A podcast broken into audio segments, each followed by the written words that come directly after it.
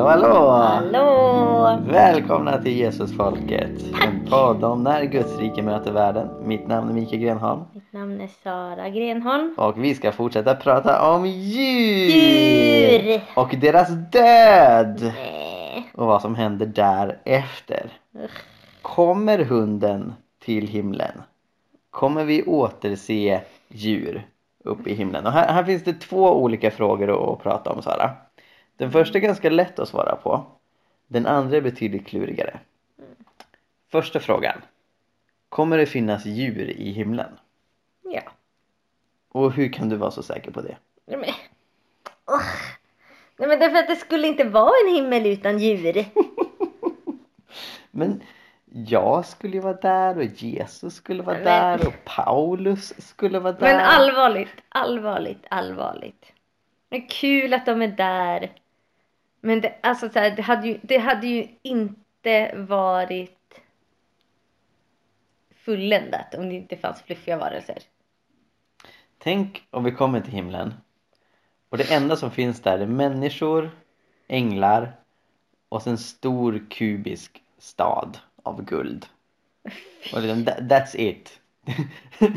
och så folk Bara, ja, men, nej, men det, gud bara, ja, men det var ju det här jag utlovade. men, men träd då? Ja men du har livets träd där borta, men har den en ek? Nej. men, Gud, Ja, Gud är finns- minimalist. Finns det några plommon? nej, nej, jag, jag, jag tog tillbaka plommon. Mango? Nej, nej, det var förr. Men här har du guld. Nej men absolut, alltså Gud skapade världen med alla dess djur. Han Mm. skapade massa djur som inte ens finns kvar. Liksom, det finns ju ingen gräns på Guds kreativitet.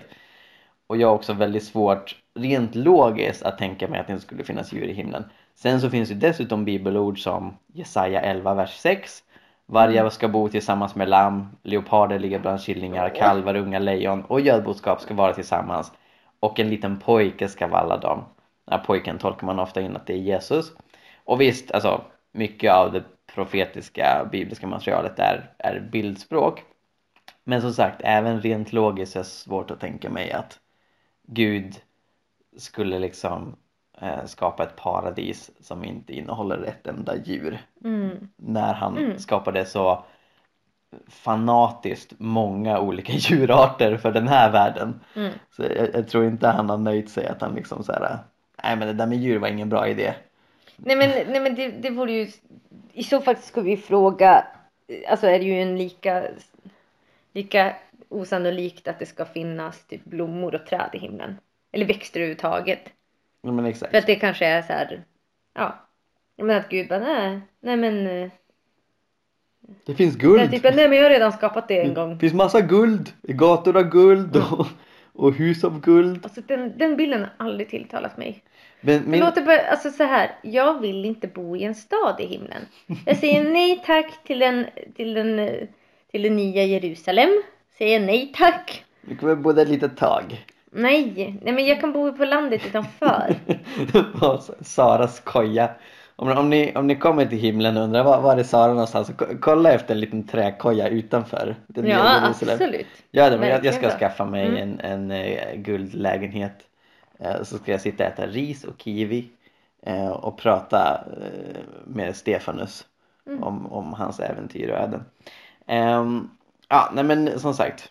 Första frågan. Jo, jag skulle också säga min, min kära mor Mm. som är chefsteolog i Svenska kyrkan. Så hör Mm. upp nu alla lyssnare. Nu kommer orden från chefsteologen här. Hon har poängterat att det här med gator och guld, det är som du säger, för moderna läsare så blir det lite så här, jaha okej.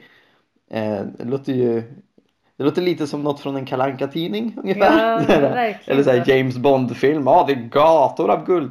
Men så här, om man betänker att på den här tiden så kanske gatorna inte var så granna. eh, så. Mm. Du har i och för sig poängterat att många ehm, romerska städer var ganska duktiga med, med avlopp och, stä, och städen och så vidare. Häftigt. Men, men från den israelitiska erfarenheter så liksom eh, var verkligen gator av guld ett, ett ideal som aldrig nåddes upp Mm. till. Att liksom Mm. städer var skitiga. Och, och liksom att Johannes lyfter fram det här var inte en smutsig, sunkig stad. Utan liksom en grannstad.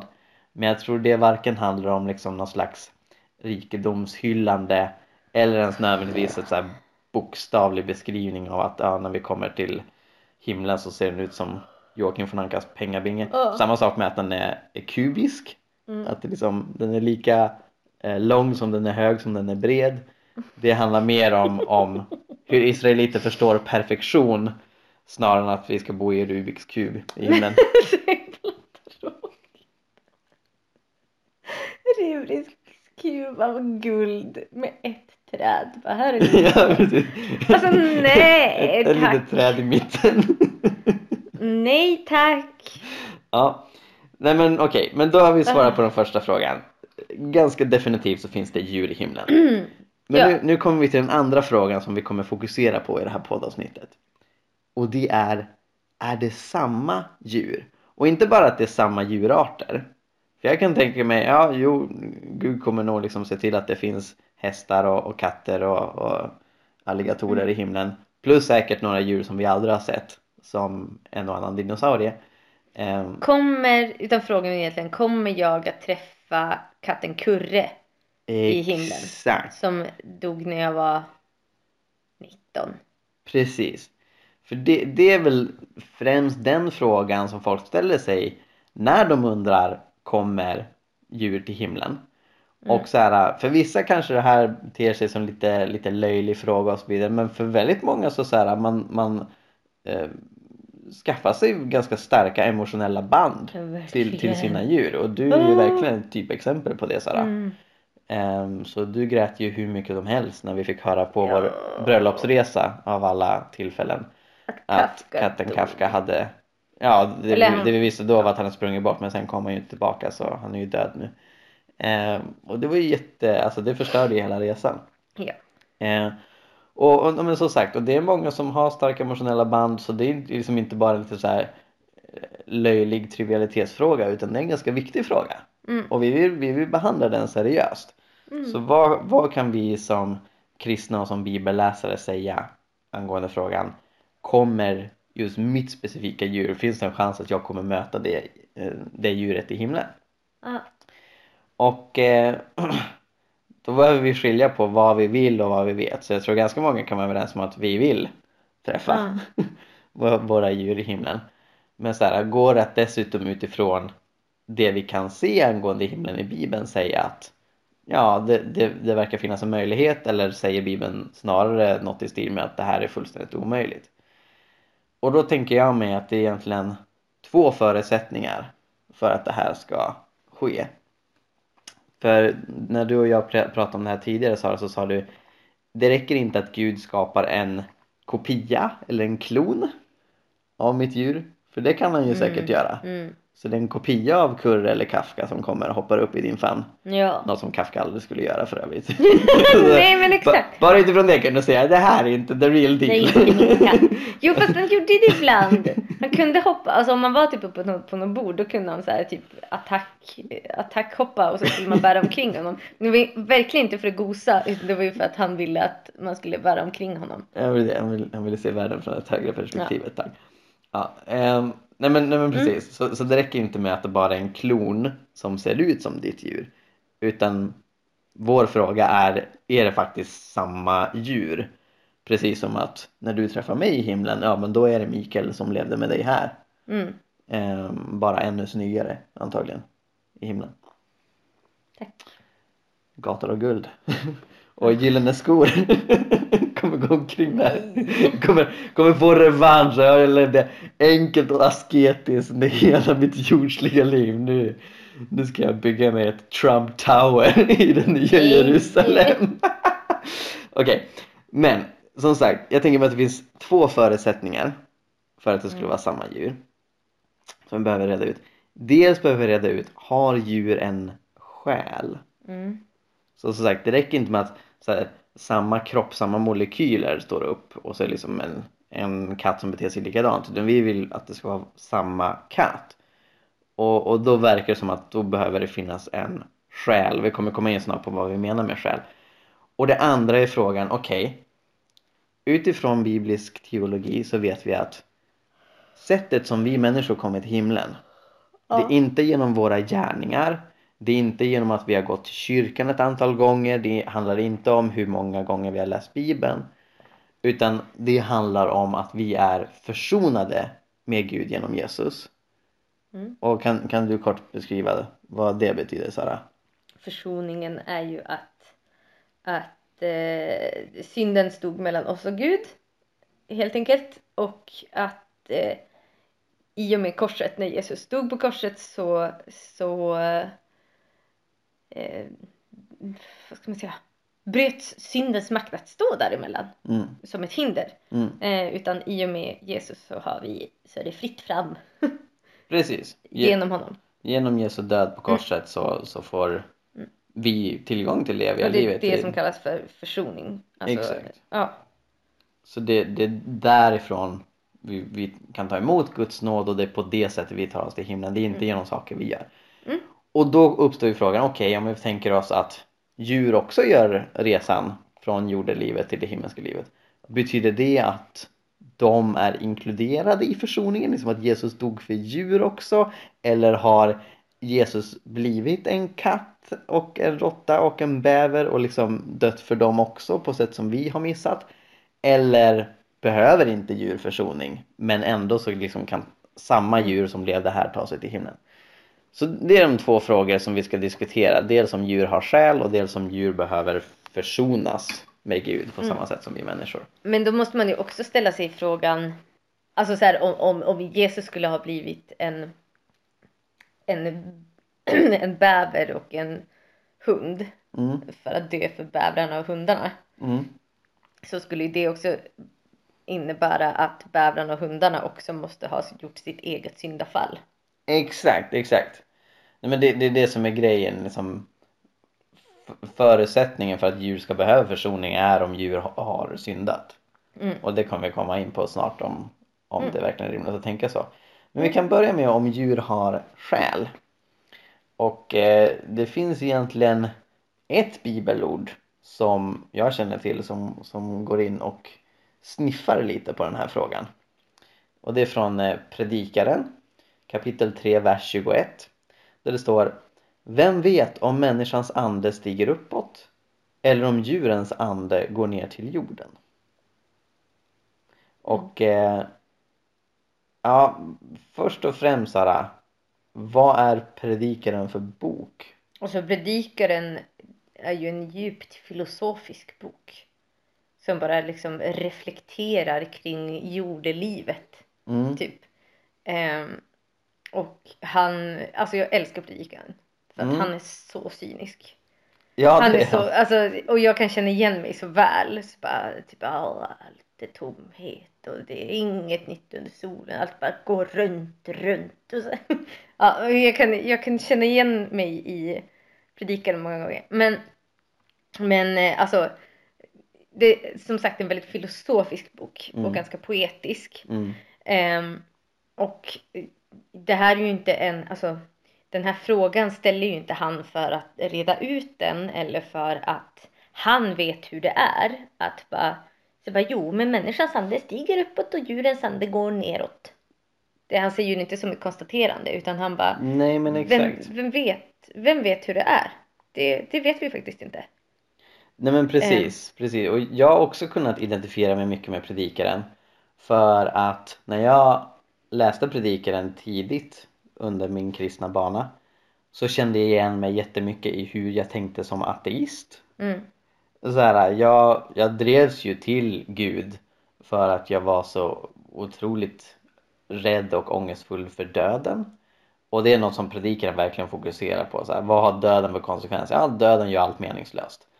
Ehm, så han, han går in mycket på, ja men tack vare döden så ja, men det spelar ingen roll om du är rik eller framgångsrik. Du kommer drabbas av samma öde som liksom en fattig lurk. Eh, och ja, ganska deprimerad, ganska cynisk. Men så här, vad finns det för mening? Varför ska man Ja. ens försöka? Nej men verkligen. Jag provade ha kul och det var inte så kul. Och jag provade att vara rik och det var inte så bra. Så, Nej men verkligen, verkligen.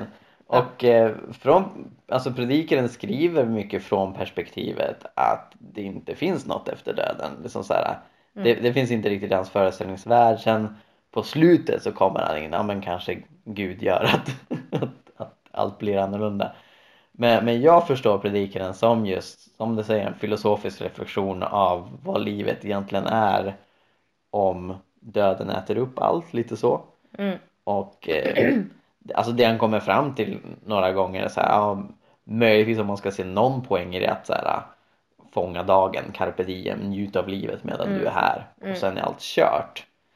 Vilket är en bild av livet som Paulus går emot i första Korinthierbrevet 15.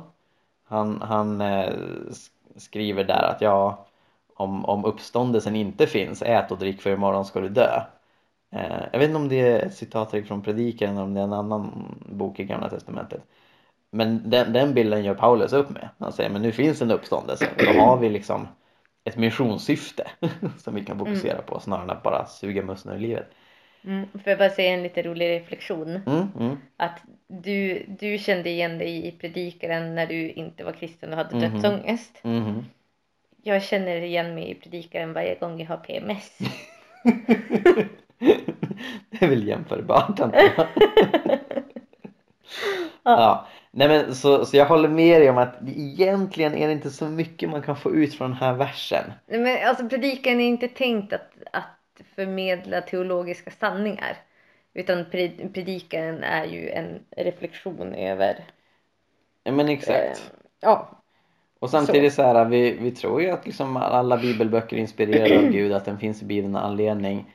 Men olika bibelböcker behöver också användas på olika sätt. ja men alltså så här, lösryckta verser Mm. ur alla bibelböcker säger inte så mycket. Alltså eh, lösryckta verser ur typ Jobs bok kan ju alltså så här, företräda vem som helst. Alltså Mm. vännerna i, i Jobs bok är ju de man inte ska lyssna på. De säger ju saker som är fel som Gud sen Ja, kommer precis. och säger bara eh, det här var fel.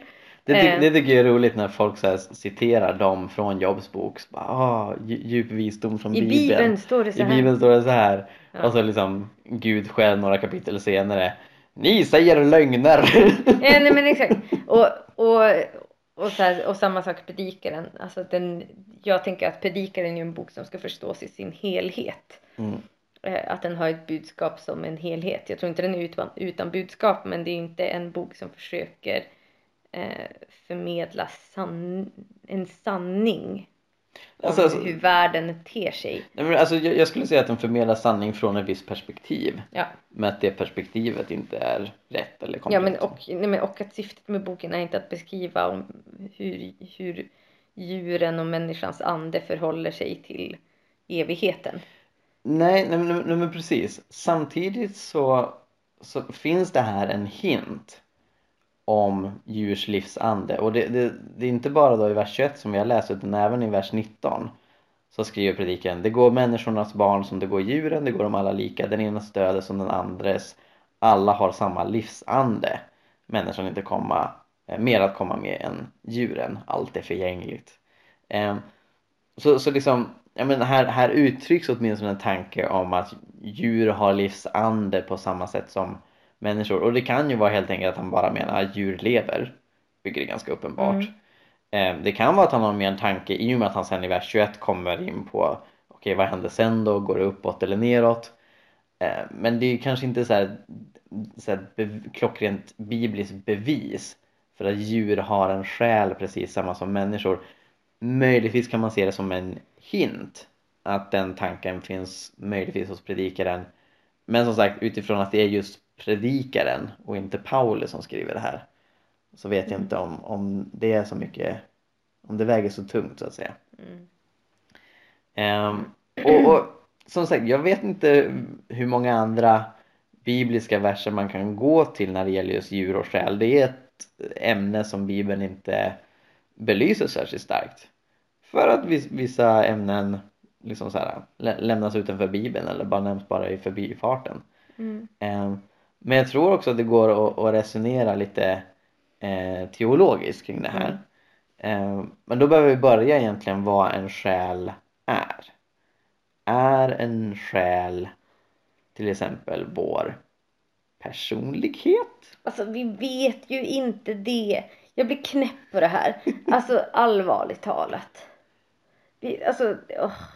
vi har ju någon slags bild, eller man pratar om liksom själ, ande och kropp som om vi vet vad som är vad och vad som eh, så här, eh, men så här, hur de förhåller sig till varandra och var den ena börjar och var den andra slutar. Mm. Men vi vet ju inte det. Nej, alltså det, det är väldigt svårt att säga exakt vad det är, men jag tror att det går att ställa upp lite ramar. Till exempel, själen är ju inte en materiell grej, det är inte ett kroppsligt organ. Nej, Eh, som man- vilket, vilket är väldigt intressant. Nu, det, det är sidospår. Ja. Men det är ju väldigt intressant det här att det är så många eh, så många i Sverige, så många icke-kristna eller icke-troende i Sverige som ändå är, är djupt övertygade om att människan har en själ.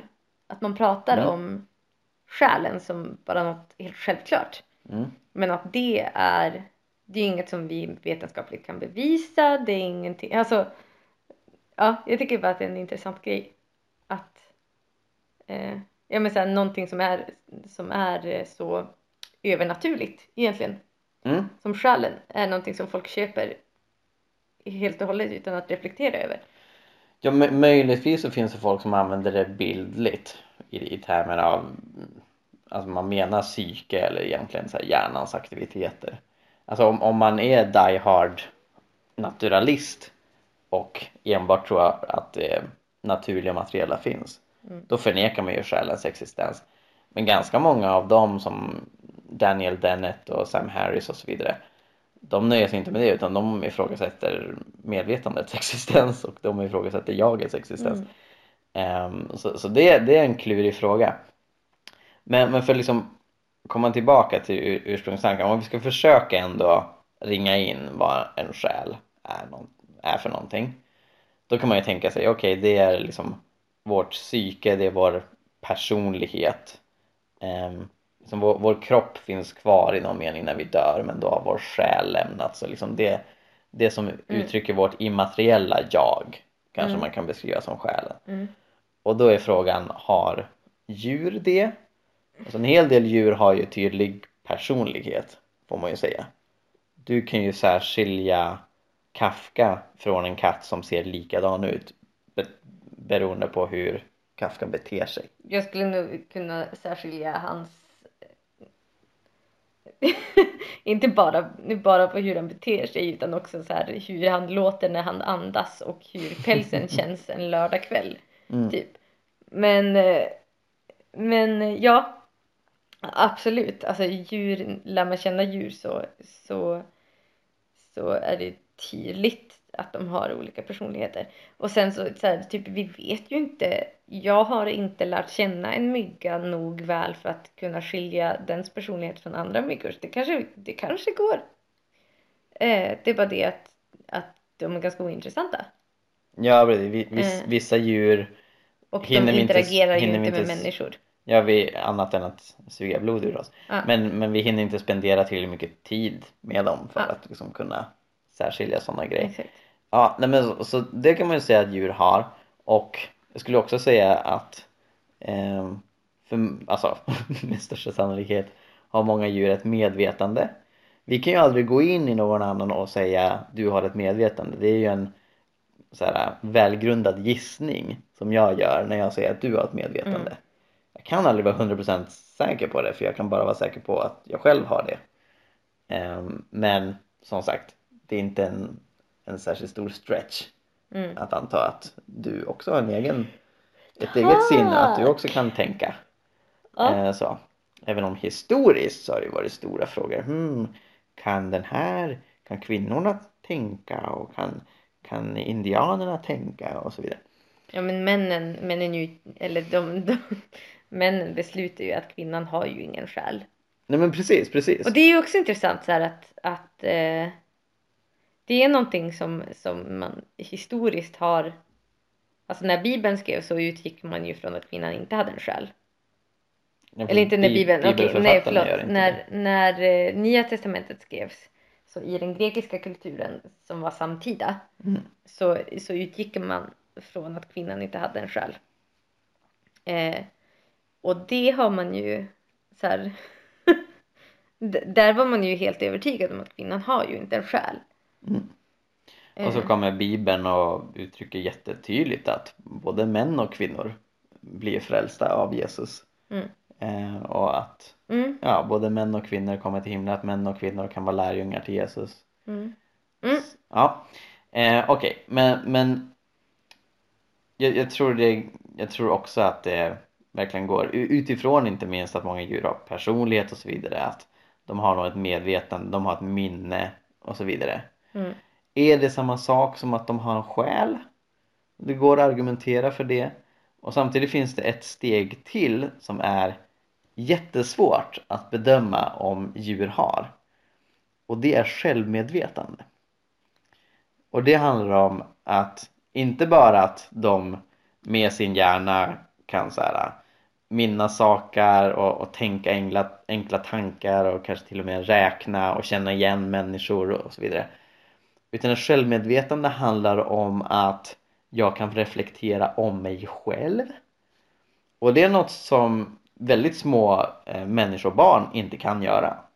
Eh, Mm. Utan liksom det, det kommer med tiden. Mm. Att, att jag tittar i en spegel och så här, okej, det där är jag och inte bara det liksom att, att ja, men jag, jag, jag kan sätta mig själv som objekt i tankar. Mm. Just Men att, att jag inte bara men- tänker jag är hungrig utan, utan jag kan tänka tankar om mig. Mm. Det är mer Men- avancerat liksom. Jag skulle ju säga att det snarare är ett uttryck för intelligens snarare än ett uttryck för om huruvida du har någon själ eller inte. För att i så fall så kan man ju med samma argumentation argumentera för att spädbarn inte har själar. Exakt, Eh, och, exakt. och då kanske vi är ute och cyklar. Ja, oh ja, möjligtvis kan man säga att kanske så här att själen har potential för självmedvetande. Men, men absolut, alltså Jag skulle, men jag skulle nog säga att det snarare har att göra med intelligens. Mm. Nej, men, nej men precis, precis. För, för där vill man ju inte heller hamna. Så nu har vi varit ganska filosofiska här. Men, men jag tror att, att det här illustrerar att för att säga nej, våra djur kommer inte till himlen hur väl vi än skulle vilja det. Då tror jag man behöver visa att djur inte har en själ. Eller, eller kanske alternativt att Gud inte har lust att uppväcka Men, djur, djuren även fast han hade kunnat. men sen så är ju frågan också så här, men vad har själen, eller är själen helt och hållet nödvändig?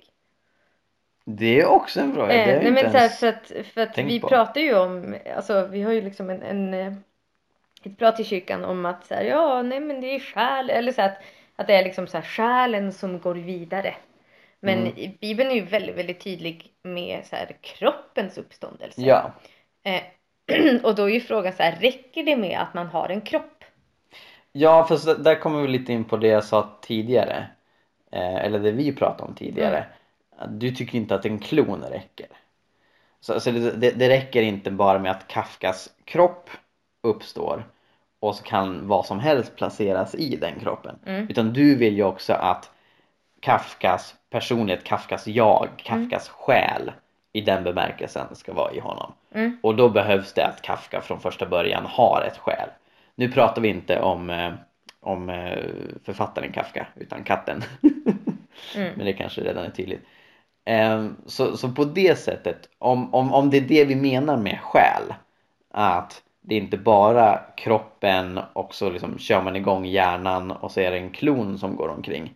Utan du vill just att originalet ska vara där. Även fast så här, det, det kan ju vara väldigt svårt att särskilja originalet från klonen. Ja, Men det- men, eh, Du är inte nöjd med att, att Gud skulle så här klappa dig på huvudet och säga ja, jag förstår att du saknar Kafka Sara och tyvärr kan jag inte uppväcka honom för han hade ingen själ men här är en katt som ser ut som honom. nej men, men det är inte det jag menar heller. Nej, Utan jag menar det faktiska Kafka-kroppen. och originalet, nej men precis. originalet som, som väckt liv. Mm. Eh, och då kan vi fråga sig så här. Ja men vad, vad är själen? Vi vet inte vad själen är. Mm. Eh, och, och också så här typ personlighet. Ja men eh, att är själen liksom Måste det vara en personlighet som vi kan urskilja liksom? För att i så fall så föds det ju människor utan själar då i så fall. För det finns ju människor som, som föds och är helt bara så här. Eh, ja men kanske är eh, i det närmaste hjärndöda från första början. Mm. Och där tror inte jag att man kan urskilja särskilt mycket personlighet. Men det gör ju inte att de är mindre människor eller inte har en Exakt. själ. Exakt. Ehm, och Nej men jag vet inte. Alltså Mm. jag, jag vill bara landa i att jag vet inte. För att jag stör mig på att vi är så tvärsäkra när vi kommer till vad en själ är. Mm. Det stör mig verkligen. Vi, vi vet inte. Vi vet att människan har en själ. Mm. Vi vet inte vad det är som är en själ. Vi kan, vi kan lägga in saker i det ordet. Mm. Eh, men det behöver inte betyda att det är rätt uppfattning Ja, om vad precis. ordet är. Och, och jag, jag tror en väldigt stark anledning till det att, att vi behöver vara ödmjuka i hur Bibeln använder ordet själ. Mm, Det är just att Bibeln också använder konceptet ande. exakt. För det, det, det vore enklare om det bara var uppdelningen mellan det kroppsliga, det materiella och det immateriella, det som utgör Mm. vår personlighet. Men Bibeln beskriver två immateriella saker som Mm. utgör oss. Själen och anden. Och som du säger Sara, många gånger är folk väldigt tvärsäkra. Ah, själen är det här och anden är det här. Men jag tycker att Bibeln säger för lite för att vi ska vara dundersäkra på det. Ja, men, och sen också så här att jag tycker att det är ofta ett ganska eh, manligt sätt att resonera. Eh, för, att, för att som kvinna så har jag så stor förståelse för hur min själ, eller så här, mitt inre liv, mina tankar och sånt där påverkas så sjukt mycket av min kropp. Eh, av så här, menscykeln och allt det. Alltså så här att, att, så här, ja, men att de flesta dagar i månaden så känner jag mig extremt inte kreativ. Och sen så här typ under en viss del i menscykeln så bara jag är en kreativ människa så. Eh, och sen så Men vad, plötsligt vad så. var det för manligt sätt att resonera som du menar? Nej men det, det jag menar är att, alltså så att, man, att man så lätt vill hugga upp de här delarna och göra det till att typ att det här är själen, själen är personligheten och tänkandet och det här är kroppen. Så här, typ ja fast de sitter ju ihop extremt mycket. Ja, Och, och, eh, och, och är som ju- i sin tur också sitter ihop extremt mycket med anden. och det är så ju här, vad Bibeln undervisar om. Alltså Bibeln trycker ju just på hur allt det här hänger ihop. Ja. Och det, men det, ja. Men sen så, vi vet inte var gränserna går. Vi vet inte vad vi pratar om. jag, jag tror att jag har lite koll på vad vi pratar om. Nej, Men jag, inte jag, tänker, jag tänker att vi ska gå vidare. Så låt oss bara för diskussionens skull anta att djuren har en själ. Okej?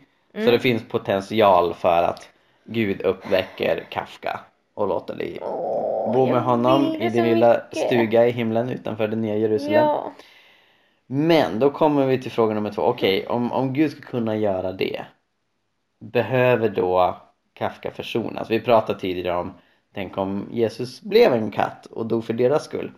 Och C.S. Lewis som har skrivit om Narnia han lyfter fram när han intervjuades om Narnia att han faktiskt inte ser det som en allegori eller en liknelse. Eh, Narnia som ni säkert känner till, det är berättelsen om lejonet Aslan och en, en sagovärld och i den andra boken som också är den första som publicerades nämligen eh, Häxan och lejonet Mm. eh, där så dör Aslan för att Narnia ska bli räddat från den onda ishäxan eh, och genom hela bokserien. I, i den första boken kronologiskt så skapar Aslan världen. I den sista boken så är det en sista strid och sen så tar Aslan eh, folk till ett nytt Narnia som är ännu grönare och större. Det är ganska tydligt att Aslan är Jesus. Eh, och eh, det är ju många då som har tolkat det förstås som att allt det här är en, en liknelse, en allegori eh, för den kristna berättelsen. Eh, och C.S. Lewis kommenterade och sa nej, det är inte riktigt så jag har tänkt utan jag tänker snarare, ja men tänk om Gud har skapat en till värld som heter Narnia. Um, so, what might Christ become like if there really were a world like Narnia and he chose to be incarnate and die and rise again in that world as he actually has done in ours? This is not allegory at all. Så, så liksom han, han, han argumenterar för nej men det är, det är snarare lite spekulation. En, en så här eh, kreativ fantasi kring, ja men det kanske finns en annan värld och den behöver också frälsning och då inkarneras Kristus i den världen och dör för deras synder. Men det kanske ser ut på ett annat sätt. Så på så sätt kan man ju tänka sig, okej, okay, men tänk om katter har fallit i synd och mm. behöver en kattfrälsare. Och som sagt, vi människor kanske inte alls har koll på när det här hände. Men tänk om Gud blev en katt och dog för deras synd mm. och uppstod igen. Och eh, sen så blir katterna frälsta på grund av det. Jag tror att det är ytterst osannolikt. Mm. Um, av, av två skäl. Dels för att jag inte tror att katter har syndat. Uh, och dels för att jag tycker ändå att Gud borde ha sagt något om det. Jag kan förstå att Gud inte har så stort intresse av att berätta för oss om han har skapat andra universum eller liv på andra planeter och liksom befria dem från synd också. För det är så här, ja men de kommer förmodligen inte träffas så varför skulle han berätta om det? Men liksom att han skulle ägna sig åt ett försoningsverk med massa andra djurarter samtidigt som han frälser oss. Svårt att tro det alltså. Men vad, vad tänker du om detta Sara? Eh, jag tänker en tredje sak också. Katter gillar inte frukt. De hade ännu inte ätit och, och mormor kom bara ät det här och katterna bara jo. Men det hade väl varit ett ett träd med råttor istället. Som, som ormen frestar dem med. Har Gud verkligen sagt att ni inte ska äta den här lilla näbbmusen? Katter äter inte näbbmus. Nej, okej. Okay. De är giftiga. Men det är kanske, där, det är kanske den anledningen. Ja. Ja, mm, ja men... Eh... Och, och sen Bibeln beskriver ju hur hela skapelsen faller i synd och skapelsen lider på grund av människans synd. Mm. Eh, väldigt känt eh, bibelställe som går in på det här är från Romarbrevet 8. Eh, där Paulus skriver Själva skapelsen väntar och längtar efter att Guds barn ska uppenbaras. Skapelsen har blivit lagd under förgängelsen, inte av egen vilja utan genom honom som lade den därunder. Vissa menar att Paulus syftar på Adam med honom, andra att han syftar på djävulen. Ändå finns det hopp om att även skapelsen ska befrias från sitt slaveri under förgängelsen och nå fram till Guds barns härliga frihet. Så hur, hur tolkar du alltså, det här alltså, bibelstället Sara? Låt oss bara läsa det där en gång till. alltså att, att eh, ja, men dels skapelsen blev lagd under förgängelsen, inte av egen vilja, mm. utan blev lagd av den på grund av människans synd. Eh, och att det finns hopp om att skapelsen ska befrias från sitt slaveri under förgängelsen. Mm. Alltså, det här är så så här. Oj, vad intressant det här är. Nej, men att så här, att skapelsen, skapelsen är fånge under synden. Eh, eller så, här, så har, har fått lida konsekvenser av synden mm. och är förgänglig på grund av syndafallet, mm. på grund av synden. Um, men att, alltså, att hela skapelsen ska befrias därifrån och, och nå fram till Guds barns härliga frihet. Mm. Skapelsen ska det. Ja, precis. Och, och jag tycker bara att det är så intressant eh, att så här, för jag, jag tror inte här att jag tror inte här att Paulus pratar om liksom en en, en kommande liksom bara såhär ja men den nya jorden och den nya himlen så utan jag tror att han faktiskt pratar om den här skapelsen som Gud har skapat. Du har den eskatologiska bilden. Ja, jag, ty jag tycker att den är rimlig. Mm. Ja, jag, jag, jag, vill, jag har inte jag satt vill, ner foten där nej men, nej men jag har nog inte helt och hållet gjort det heller. Mm. Men jag, tycker, jag, jag lutar åt den och jag tycker att den är eh, väldigt intressant.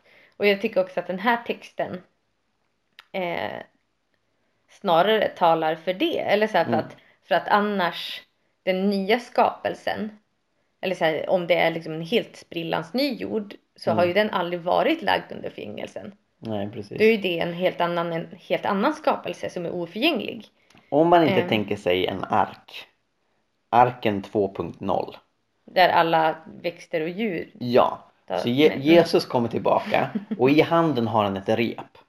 Och det här repet går till Ja, ja, ett tack enormt, Mikael. enormt gyllene rymdskepp. Mm. Och sen så där så all, alla djur och, och växter och Ja, människor ja. går ombord.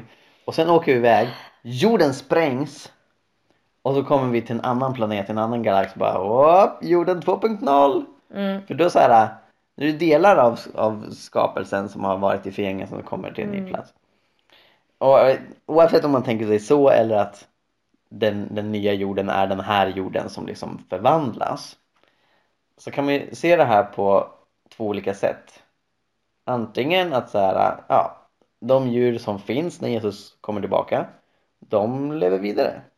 Mm. Ehm, för jag tror som sagt inte att djur har syndat. Ehm, och liksom så här, ja, man kan tänka sig att åtminstone samma djur som lever när Jesus kommer tillbaka spatserar vidare in i himlen utan problem. Mm. Ehm, så.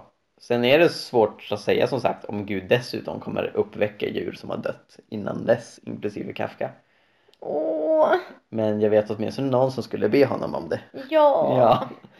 Men, men det kan man ju tänka sig och sen så här. äh, Ja. Så är ju frågan liksom. Vi människor kommer ju inte dö i himlen. Inte helt, alltså Bibeln ger inte en så tydlig riktning när det gäller djur. Om de kommer så här. För, för Bibeln säger också att vi, vi kommer inte gifta oss i himlen. Och det betyder ju med all sannolikhet att vi inte kommer få barn där utan himlen har en, en fix och färdig mänsklig befolkning. Men kanske djur får ungar och, och Ja, dör fast- och lever vidare. Ja fast det står ju också att de, här står det ju att de inte är lagda under förgängelsen. Det måste ju innebära att de inte dör. Fast måste det det? Men vad är det annars att vara oförgänglig?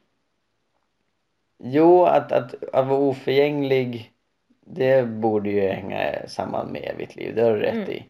Men samtidigt så här. Jag tror inte att djur dör som sagt för att de har syndat. Men det kanske man tänker är liksom konsekvensen av, av människans Det är synd. precis det som står här. Skapelsen har blivit lagd under förgängelsen, inte av egen vilja utan Ja. genom honom som lade den där under. Men jag är inte säker på att död är en konsekvens av synden när det gäller djur. Jag är, jag är inte alls säker på det.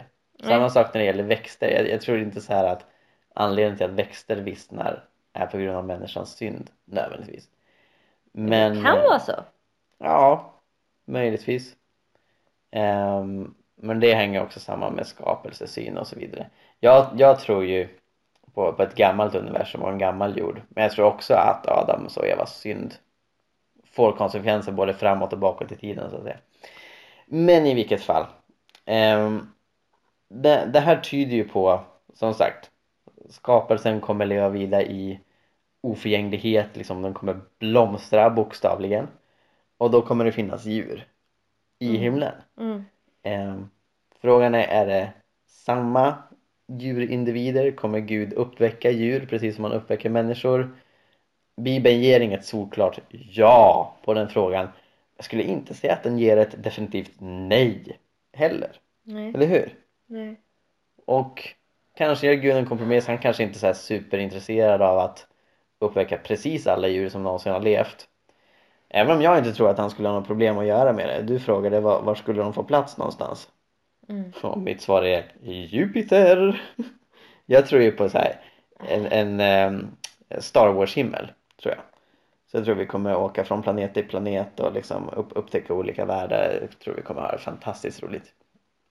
Det kommer bokstavligt vara himlen liksom. He, hela universum Mm. kommer vi åka runt med, med Jesus i ett stort gyllene rymdskepp va. Ehm, Mm. Ja, det tror jag. Men och så då kan man ju liksom plac- placera ut, alla, alla kor kan få sin egen planet Ja, och, och så vidare. Eh, Alltså så, jag- så överbefolkning tror jag inte är något som helst problem i himlen. det tror, det tror inte jag heller. Men alltså det kommer ju att vara oproportionerligt många kor alltså. Och grisar. Jo men verkligen. Nu, Alltså, ta, nu talar jordbruksekonomen här. nej men alltså vi har ju långt många fler kor än människor. Men är du verkligen säker på att det kommer vara fler kor än det kommer vara dinosaurier? Ja, det vet vi ju inte. Med tanke på hur, hur länge de levde. Jag tror att det kommer vara långt många fler kaniner än det kommer vara människor. Himlens befolkning, 80% kaniner. Åh, vad mysigt! ja, jag, tänk, jag tänker mig såhär, kaninplaneter. Så vi åker i vårt rymdskepp till, tillsammans med, med Petrus Mm. och Maria Magdalena. Och så bara, titta en rosa planet som är alldeles luddig. Och så landar vi där och så låter det bara Det är kaniner som täcker hela planetens yta. Nu vet jag inte varför jag tänker på kaniner är rosa. I vilket fall, ja. i himlen är de det. Och de, de låter inte så mycket. Nej. Så varje steg man tar så är det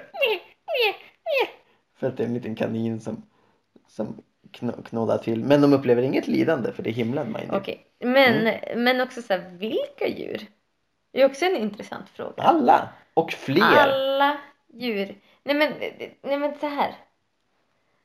Alltså. Alla djur. Innebär det också